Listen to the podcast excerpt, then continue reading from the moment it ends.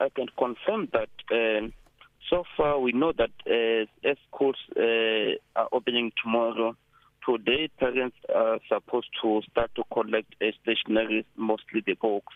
So here at Malamulele Secondary School, uh, parents they came and then uh, they've been told that for them to get the books, they must pay an amount of 550 rand and uh, if they if they if they don't pay that money that amount they won't get books and their child and their children will not be admitted at this school.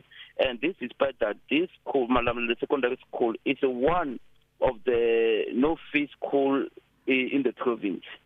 So now as i'm talking to you uh, the parents are in a meeting with SGB members and the school management trying to sort out the matter. But uh, we're told that this decision was taken last year when the when during the meeting where parents were collecting the the, the, the progress report and uh, today parents are saying they were not told is the is, is the decision that it has been imposed to them because they they they're saying they they're just to them it's just a new information that they have to pay 550 and what they know that that the school is still free school and they don't have to pay anything. When they ask the money is for what they are being told that it's for various services including cleaning the yard at the school, cleaning the toilet, and also for for security services at the school. That's the money. That this according uh, to the parents. I think they have been told. So they, they've been told that by, by the management that the money is for services such as uh, security service and the cleaning the yard and uh, among other things. So they are concerned. Some of the parents we spoke with them, they are saying they are willing to come and to they, they even offer their services that they can come and clean the school to our, instead of paying that kind of money. But they're saying that the, the, the proposal was was turned down. So the, the, why, why the school is what the management need now is just money. We're told that yesterday after they raised their concern, some parents were requested to pay only 250, and they were told that they can they will pay the remaining balance. They must pay the remaining balance before the 31st of March. Now, Michael, the Department of Education in Limpopo, how, are they aware of this situation and have they responded in any way? The Department of Education is aware. It's, it's not aware of the. It's not aware of, about the situation. We we try. We call them, and they confirm that um, the Malam Secondary School is one of the declared no fee school, no no no, no fee school, and then they are saying they will investigate the matter, and hopefully later we are going to talk to them on record on from there what are they going to do, what are they going to do and how are they going to intervene to to intervene in this kind of situation. So, what is the response of the SGB? And I know you stated earlier that uh, the uh, parents are in a meeting currently with members of the SGB, but if this is a quintile 1 school this is a no fee school on what basis are they demanding money from parents? Because it should of course if they need something um they should ask of those parents who can contribute one would imagine.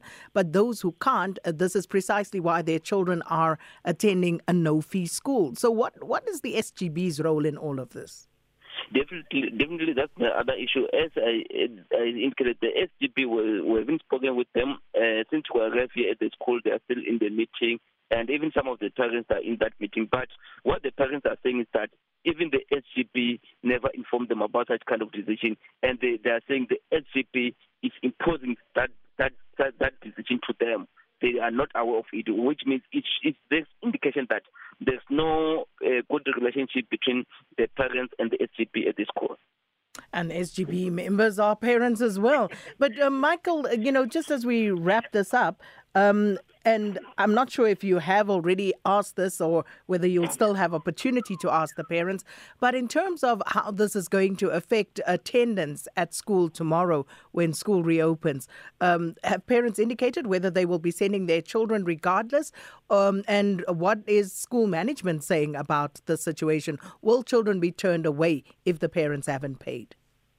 According to the parents, they're saying their children will be turned away and of course, they will. Most of the parents they are saying they will not want to embarrass their children by even sending them to school, knowing that they will be turned away because it will be an embarrassment to them. They would rather just uh, stay with their children at home or send them to other schools, but they are concerned that other schools are far away from their homes. They will have to to pay uh, transport every month for them to go to daily to go to, to attend lesson at other schools. But of course, it's likely to affect the the attendance tomorrow as schools open because of course most of the parents are unlikely to send their children at this school because they know that it will be an embarrassment for for for, for a child to be turned back told that you you haven't paid so much you go back home Well, Michael, we'll have to leave it there. Michael Makungo is our reporter in Malamulele. And of course, uh, hoping that uh, the Department of Education in Limpopo will heed the uh, urgency of this particular situation, because the last thing you want is children starting off the year by missing a day of school or even more because of an impasse that actually should not arise.